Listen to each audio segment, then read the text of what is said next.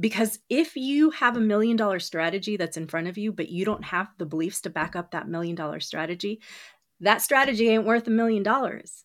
Welcome to episode 85 of It's Not About the Alcohol. And that was my friend, Mary Lou Rodriguez, who's a master hypnotherapist and brain training expert turned entrepreneur who also has her own inspiring story of recovery. And she's here today to explain why your best attempts to get sober, lose weight, or make more money will continue to fall short until you stop thinking of weakness as an innate character defect and start learning how to think like the person you want to become. My name is Colleen Kachmann. I'm a soberish recovery coach helping high achieving women get emotionally sober so that drinking less or not at all feels like a superpower. Join me each week for evidence based, holistic strategies to regulate your brain chemistry and nervous system and also develop a growth mindset so you can feel proud, confident, and resilient with or without a drink in your hand because it's not about the alcohol. If you're drinking 10 or more drinks per week, and have already tried at least once to reset your tolerance by taking a break, and now you secretly assume that you're going to have to quit completely because you just can't seem to stop once you start, maybe the problem isn't that you just really love to drink. Maybe you've become attached to the idea that the recipe for happiness includes the perfect amount of alcohol. I used to think that if I could just limit myself to two drinks at a time, two to three days a week, I would be perfect and happy. But prioritizing my identity as a drinker caused me to ignore the truth about what I actually needed. Figuring out what you really need and untangling your expectations about alcohol from reality is the work you must do to heal your body and your mind. I published a quick episode yesterday about what it means to do that work and how I might be able to help you with that. So if you want to hear more about that, pause this episode and go take a listen. And now for today, I'd like you to do a thought experiment with me in this episode and just consider the hypothesis that innate character defects aren't really a thing. Like your personality is really just an overgrown habit. Everything about who you think you are can change because you already know that you can think whatever you want and you can change your mind whenever you want. The problem is, we don't understand that we can change our mind and think what we want on purpose. It's really weird because we know we have the power to control our minds. And so we assume that we are controlling our minds. We assume that when we are not behaving in the way that we wanted to behave last night or this morning, that we are just weak and lacking discipline and willpower. And so when we are trying to make a change, the mistake that we make is to focus on what we are doing wrong because we think that beating ourselves up is the only way to improve our willpower and follow through. We really think the problem is a lack of integrity and discipline and desire. And for whatever reason, we're just weak. We were born that way, we were raised that way, or life is too big, hard, and stressful in our corner of the universe. And so we develop a belief that things that are available to other people are not naturally available to us. There's some sort of deficit.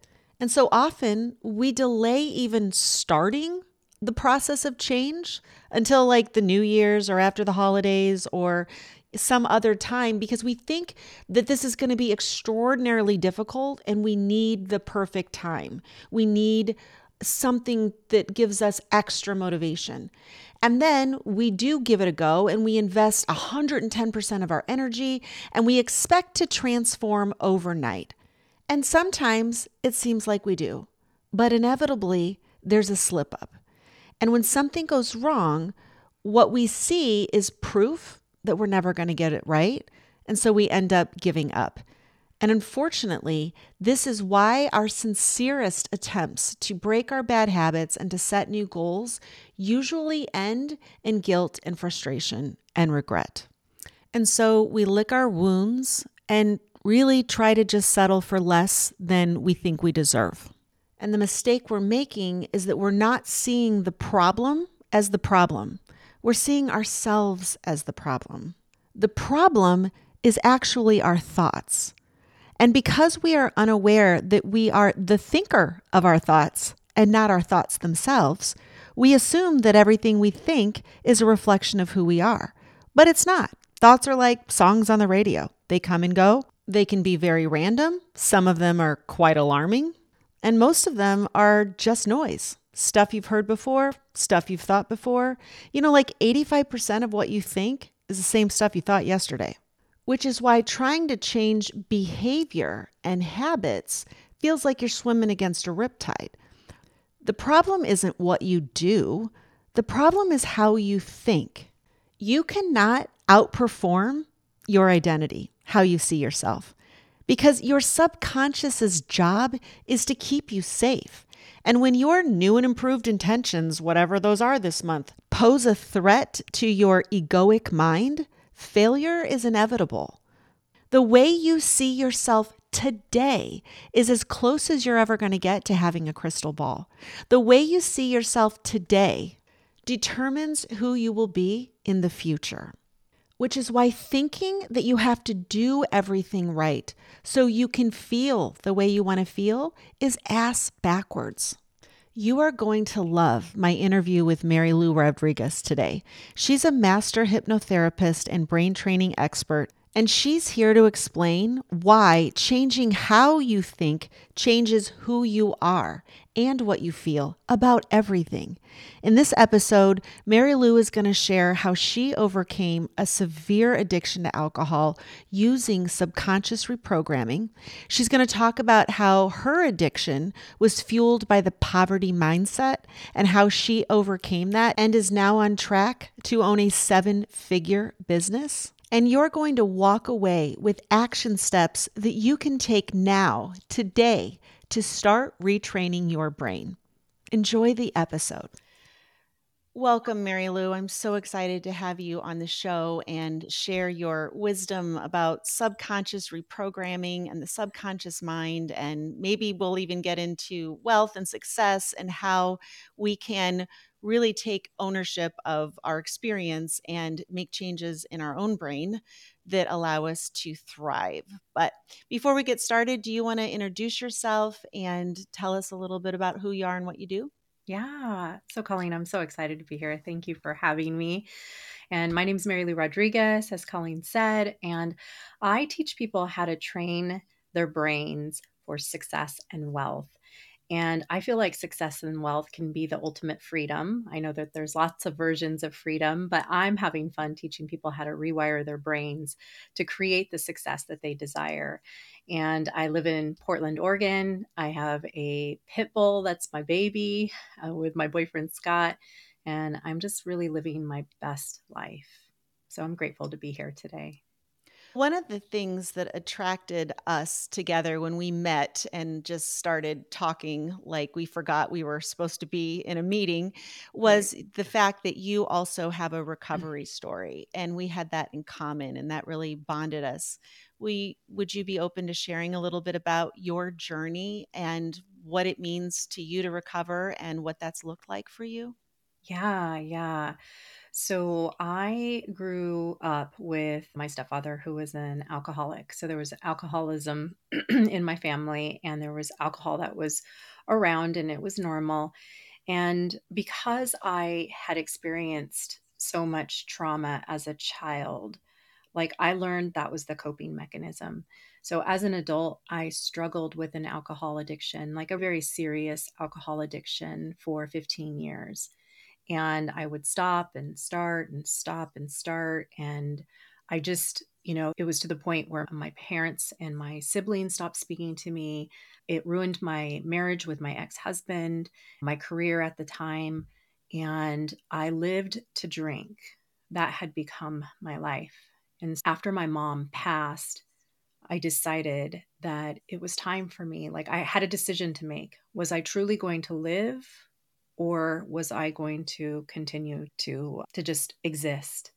And so I made a decision to to be the woman that I knew I could be, but I couldn't do that if I were drinking. So I quit drinking. I stopped, um, and we can talk more about that because it was not a journey that was fun. However, it was the journey that I needed to go on in order to become this version of myself. And and I'm grateful to be sober. I'm sober now 4 years. I celebrated sobriety, my 4-year anniversary in October 23rd. And yeah, and really this version of Mary Lou, like who I have become and knowing that I'm worth I'm worthy, I'm deserving. I've forgiven myself for the past, for all the heartache, all the trauma, all the financial, the bad financial decisions that I made when I was drinking. Like I have forgiven myself because I know that I was doing what I knew how to do in order to survive at the time. And so it's a little bit about my story. Talk to me about your recovery journey. You know, what yeah. did day one look like? What was that? Um, how did you get to that decision? And then, you know, what Yeah. action steps did you take?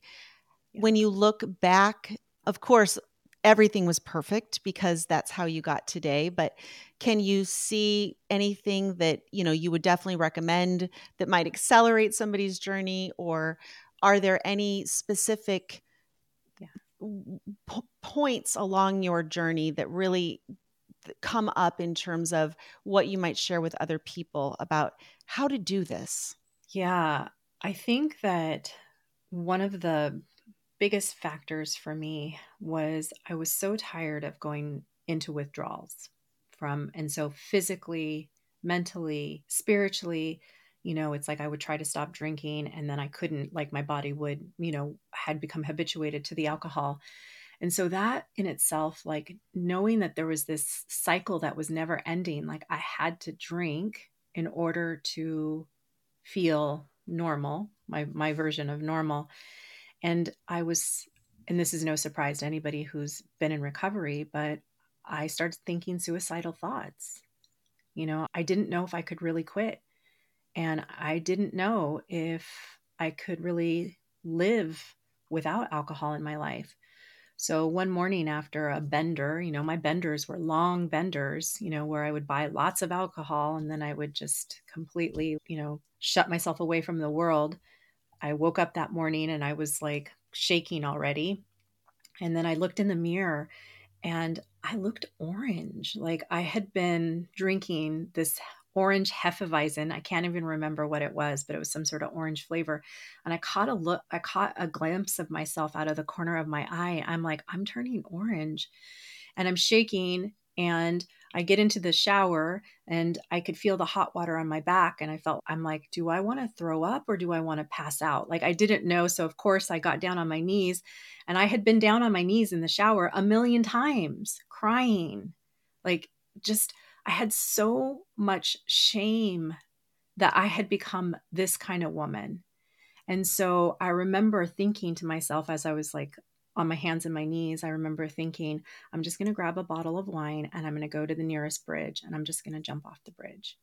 And I was Mm. just crying and crying. And I could hear my mom. Like it was the first time that I, like my mom spoke to me after she's been gone. And I heard her in my ear and I heard her like just say, Don't give up, Madi. She used to call me Madi. She said, Don't give up, Madi. Don't give up. And so got out of the shower and I went to a recovery meeting. And Colleen, I went to five recovery meetings that day just so that I could get through the day without drinking. And so I used a 12 step program to help me with accountability to be able Mhm. to to not drink and I needed that because nobody knew how bad I was because I kept it a secret. Mhm. And so the uh, 12 step was a great opportunity for me in the beginning for the uh, for that accountability and it really did serve me because i would call i would text i was like i would text people and be like i'm still sober and that's what i needed because that's how bad my addiction was And so I did that. And one day led to 30 days and it led to 60. And I did also a lot of brain training, which I know we're going to talk about today, to reprogram my subconscious. So not only was I going to these 12 step meetings, but I also was really listening to audios that would help me understand that I am worthy of living a life that I truly love, that I am deserving of it, even though I'm an alcoholic. And even though I made a, a lot of really bad decisions in my life, I do deserve to be happy. And so, a lot of the brain training, I, that's what I call hypnosis, a lot of the mm-hmm. brain training audios did begin to reprogram my subconscious to be able to support me in this life of sobriety. Did you have previous experience with subconscious training? You know, one one reason I do this podcast is to let people know there's a solution. Like yeah. there is something you can learn. There are skills that you can get. You don't have to you know that decision that you came to where it's go jump off a bridge or go to a recovery meeting. I mean, thank God you choose you chose that and to seek community and support and accountability. But did you know at the time that there was hope that you wouldn't always have the urge to drink, that you wouldn't be suffering the rest of your life? Were you aware of that, or did all of this come later? I was not aware of it. Okay. I did not believe that I could do it because I had tried so many times before. Yeah. And it wasn't really until so I had been aware of subconscious reprogramming and and I knew the power of it, but I didn't know how to really use it correctly. So part of my sobriety was learning about the neuroscience of the brain and I know that you and I are connected through neuroscience. You know, we have a love for it. So part of it was learning about how to use these brain training tools correctly to really change my brain, but not only my brain, my nervous system, but when I'm talking about, I'm talking about also my heart. You know, it's it's really learning to believe that that I can do it. So every day it was creating this belief that I believe that I can just not drink for today. I believe, you know, and I would say one of the things that I would say to myself is that, and I would say this over and over, is that I love myself and I'm worthy. I love myself and I'm worthy. I love myself and I'm worthy. And I would say that because that was the thing, that was like my mantra. And I would say that over and over and over. And every time I looked in the mirror when I was in the bathroom, I would be like, I love myself and I'm worthy. Yeah. And that was one of the first things that I programmed into my brain. And I remember I would wake up in the middle of the night and I'd go to the bathroom and it was like playing like a mantra in my mind. And I was like, oh my gosh. And yeah. this began, this was really the first step in my in freedom for me. So even though I was free, I had stopped drinking, this was the first step to really, for me to really step into this idea that I love myself and I am worthy of this life. I want to highlight for our listeners that the action came first and the feeling followed. Oh, yeah. You know, it's very hard to look in the mirror when you don't feel like you're worthy and yes. tell yourself that you are. But that's where it's recovery to me is when you stop being the sick person and you start taking care of yourself like you are a sick person. You mother yourself, you love yourself, you hold that space. And it's a lot easier to act your way into thinking differently than it is to try to think your way into feeling differently. Like uh-huh. that's just, and what I want to point out here is the action you took was simple. It yes. wasn't some big calculated strategy with 12 points of A, B, C. It was yeah. looking in the mirror and telling yourself that you are worthy yes. and that those that action and those words is what created the yes. sense of being worthy. Would I would you say I described that right? Yes, it's so beautiful. Yes. And part of what I didn't know, I didn't understand this at the time, but when you're looking in the mirror and you're looking into your eyes and you're telling yourself that you love yourself, you're releasing dopamine. So I didn't know that I was actually training myself every time I looked in the mirror that I would release dopamine to start to feel good about myself. Like I just didn't understand that at the time, but I understand that now. So I do teach that as one of our tools whenever I'm working with anybody one to one or in groups about the power of looking at yourself in the mirror and telling yourself what you want to believe. It is powerful.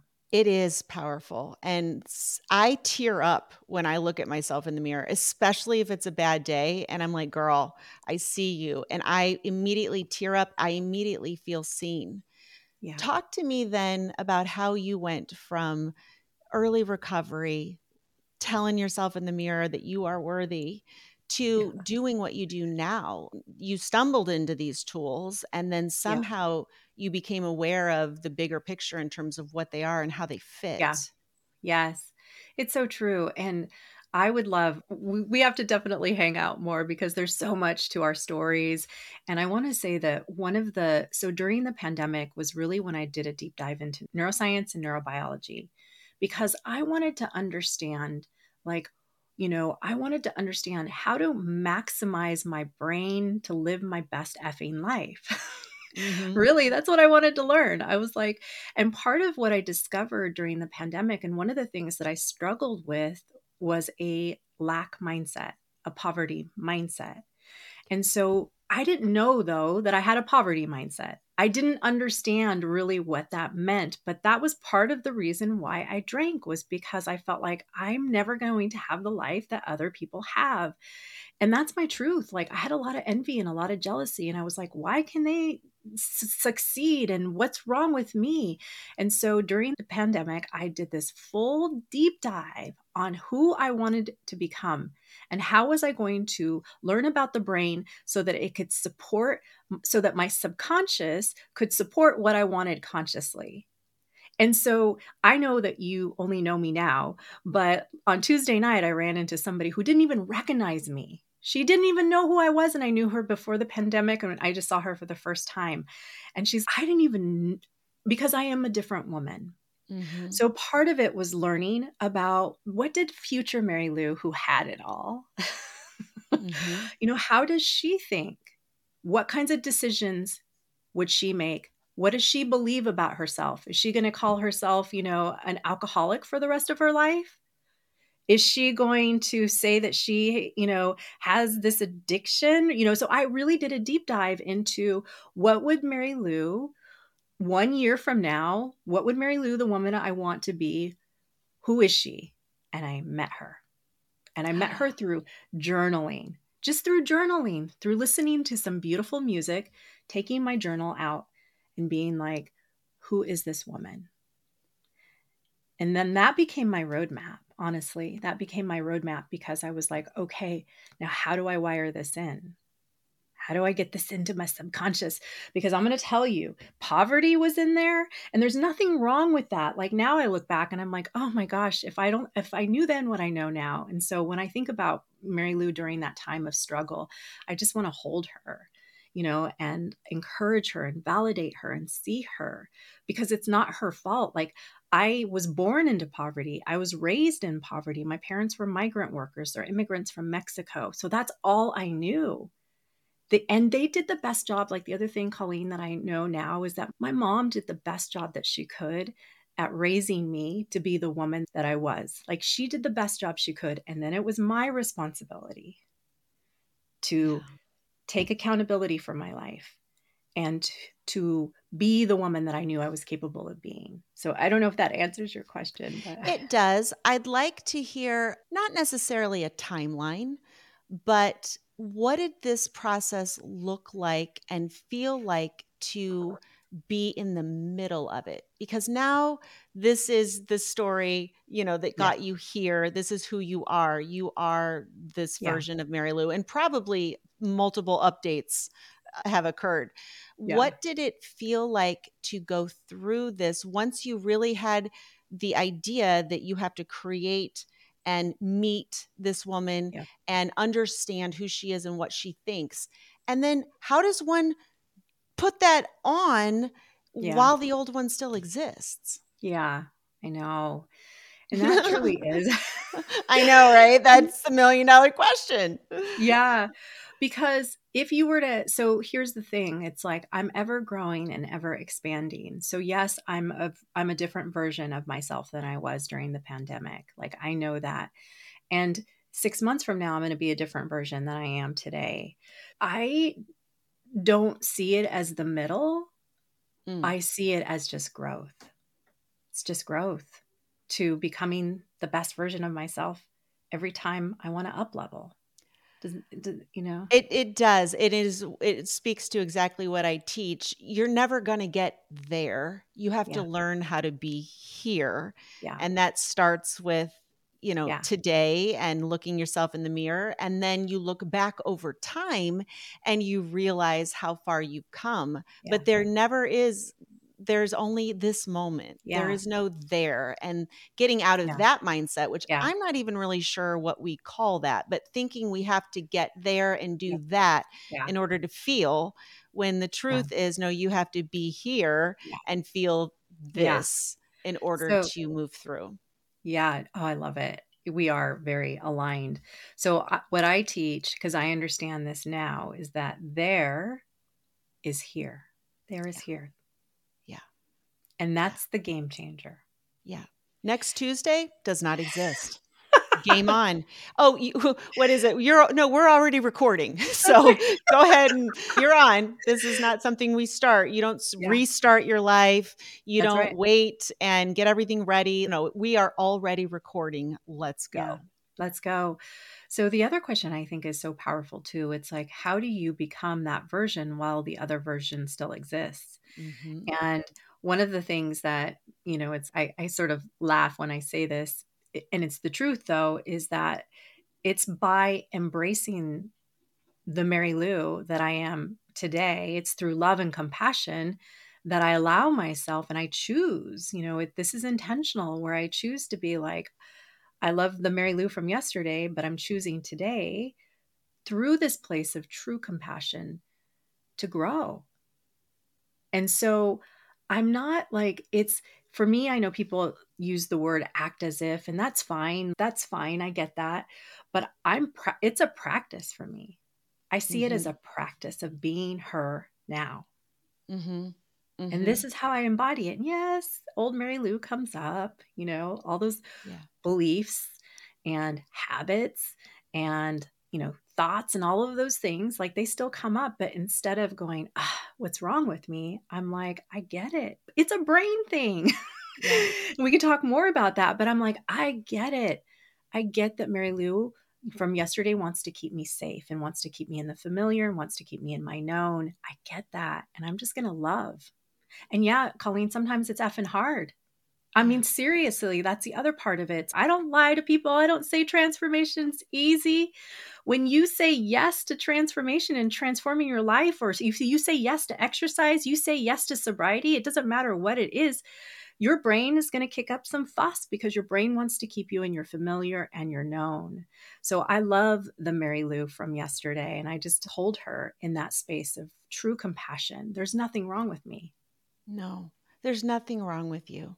I teach this as thinking of it as different emotional states that you Yeah. move in and out of, Yeah. and to treat those as episodes. You know, Yes. like suddenly you come to and you haven't exercised in a week and you've Yeah. been doing the things you said you wouldn't. And it's, Yeah. hey, this is the moment. How long was I out? And then you mark the time. Oh, I was out for a week.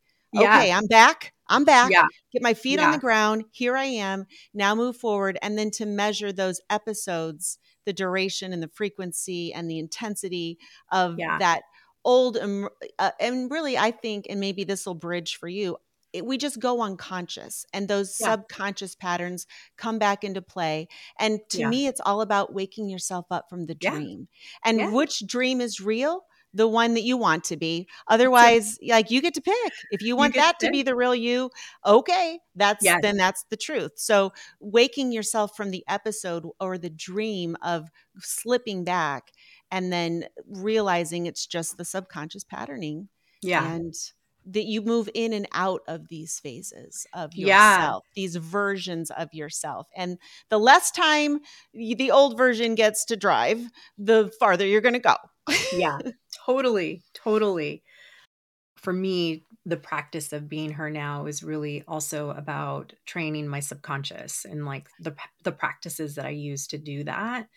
So the real skill is not ever not being your old version of yourself, but noticing that you're in that place and then navigating from point A to point B state of consciousness. Yes. Yes. And you know, I do have tools. I do use daily tools. And I know I, I spoke about the brain training tool. And I, I just want to touch a little bit on hypnosis. So I refer to hypnosis as brain training. So what hypnosis does is, is it accelerates neuroplasticity. And neuroplasticity is our brain's ability to learn and grow. So I know that my brain biologically is going to want to keep me in my comfort zone whatever my comfort zone is. And so I use these brain training audios to help me train my brain at an accelerated pace to be the version of myself that I want to be now. Hmm. And I do listen to brain training audios daily. I also will listen to binaural beats when I'm working. And then I do have a practice of when I go into the bathroom, I have on my mirror, you know, this is what a million dollar woman looks like. And so I will practice nice. saying that, washing my hands, telling myself, this is what a million dollar woman looks like. And so these are the practices that I use to really, it is about rewiring your brain because if you don't rewire your subconscious, reprogram your subconscious, train your brain, your subconscious is always going to dictate who you are. So, what I mean by that is that your beliefs, you cannot outperform your beliefs. You cannot outperform your identity. You can't. And I've tried to do it. I've had these conscious desires. Oh, you were talking about, you know, becoming awake, you know, waking up. So I have these conscious desires.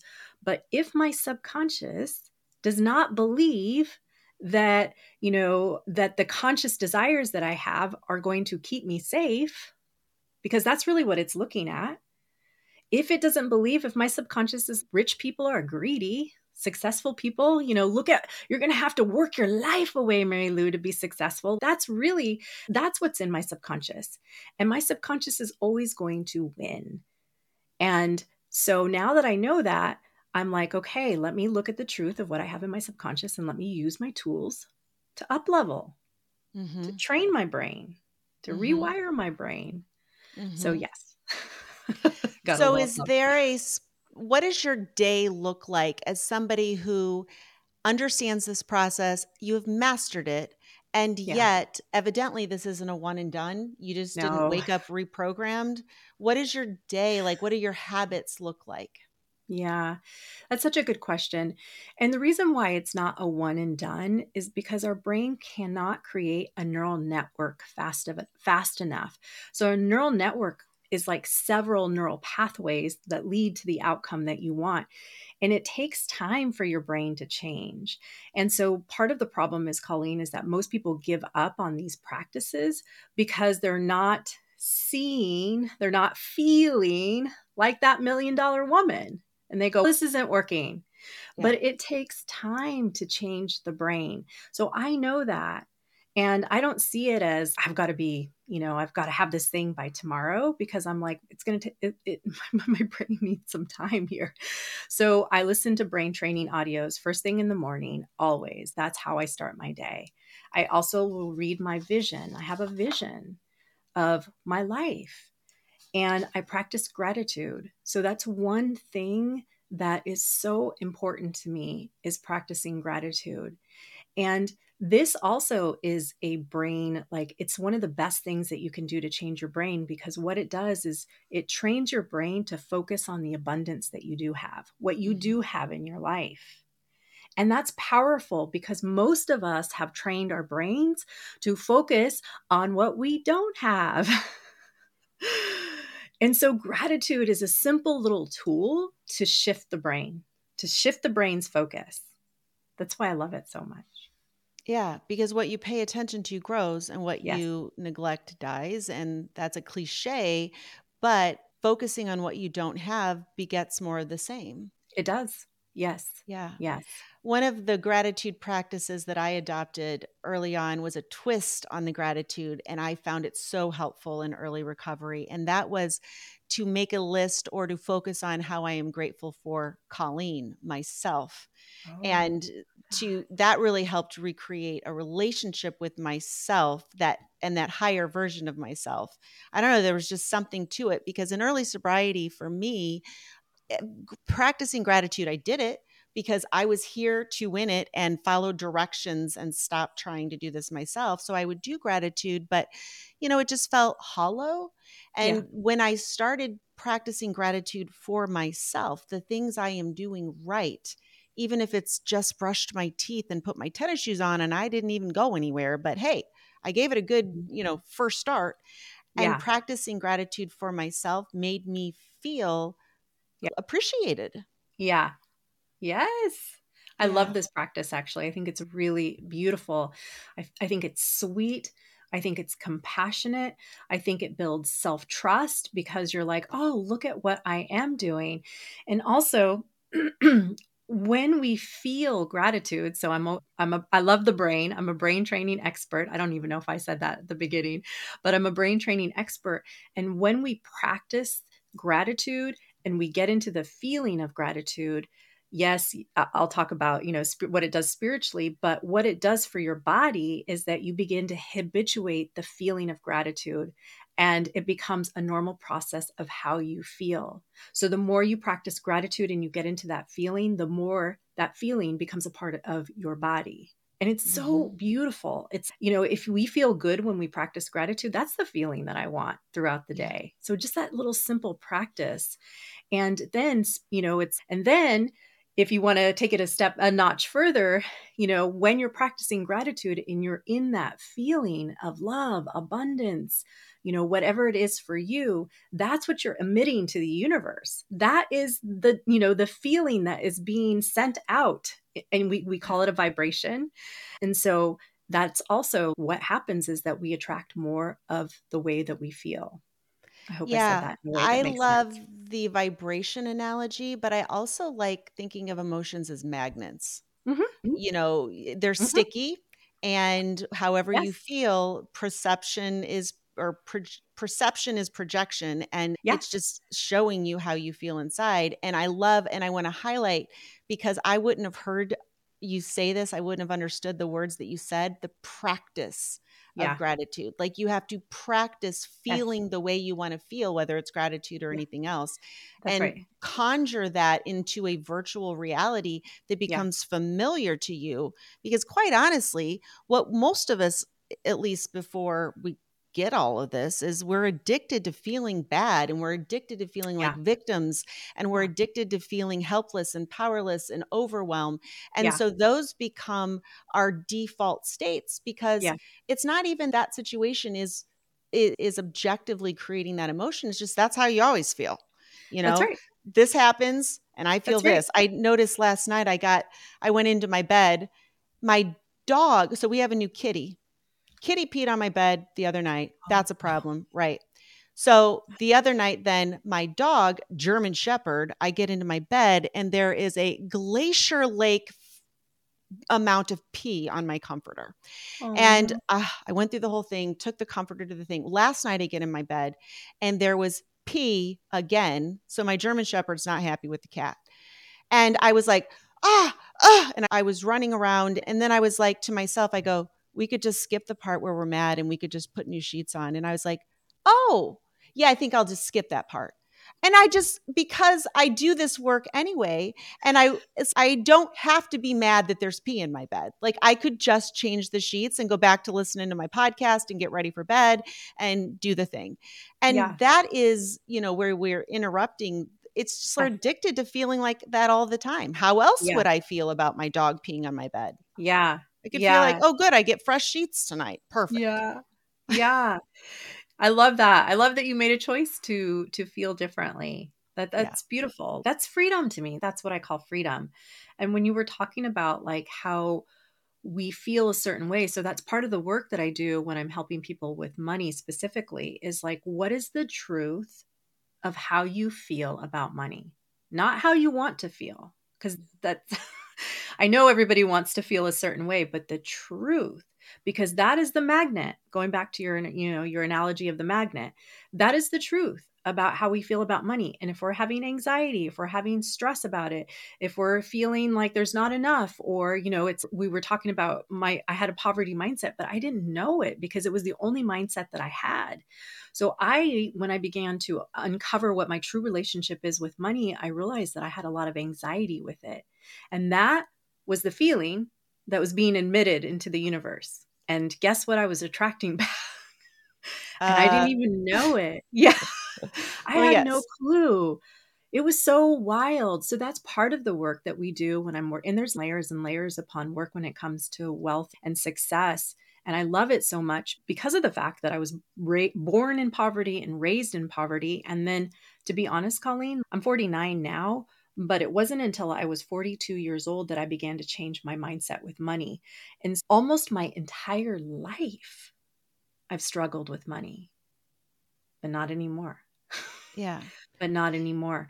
Can, and yeah, go ahead. Can you share a story of maybe an early win or a success where you saw evidence that you can change your mindset and you did yeah. change your mindset and the outcome reflected your mindset.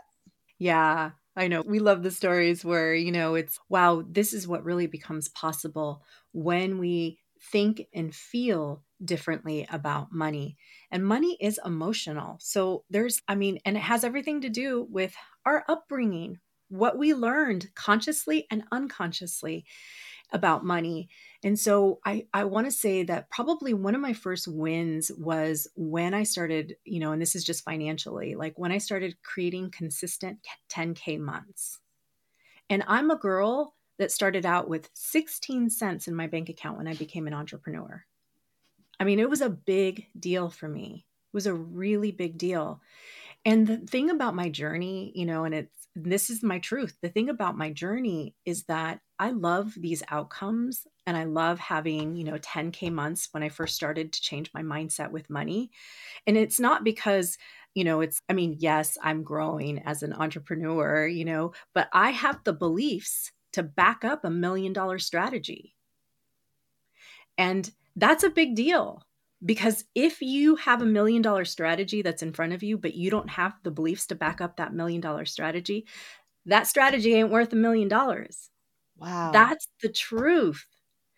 And so then from that point, I've been able to create 30K months and 50K months and 100K months. And guess what?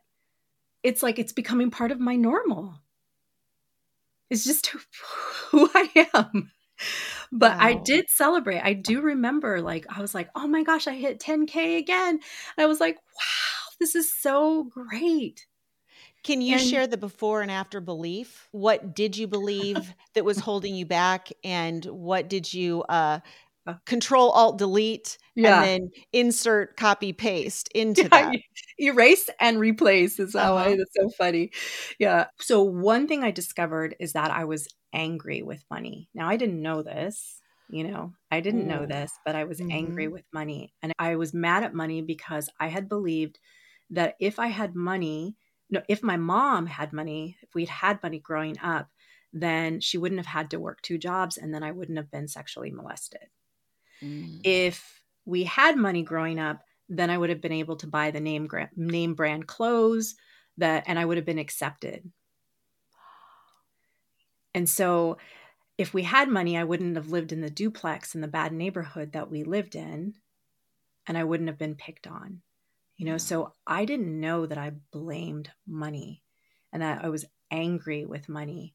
And I did a lot of crying, Colleen, when I realized this, you know, because this is what I truly felt on the inside about money. And this is what was being admitted, emitted to the universe. This is what my true vibration was. And I know that my vibration is my energy, and my energy is my thoughts and my feelings about money. So here I am emitting all of this anger and frustration. And then consciously, I'm going, why can't I create more wealth in my life? Yeah.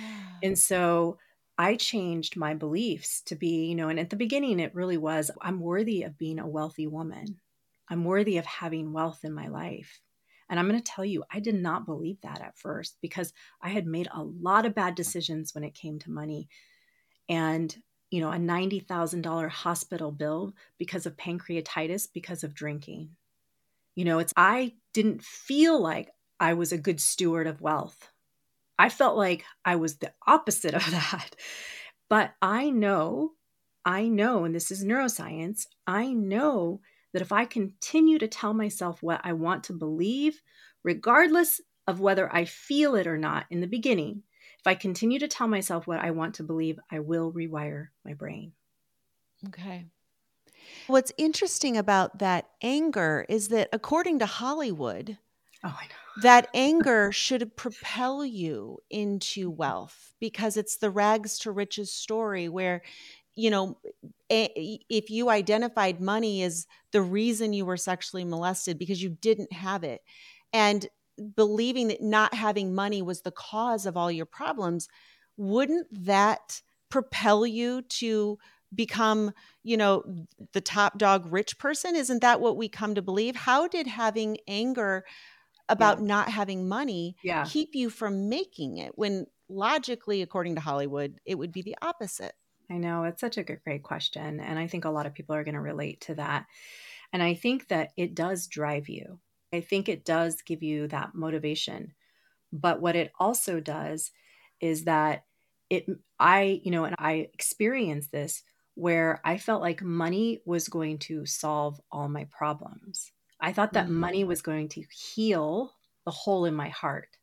I thought that money was going to change my past.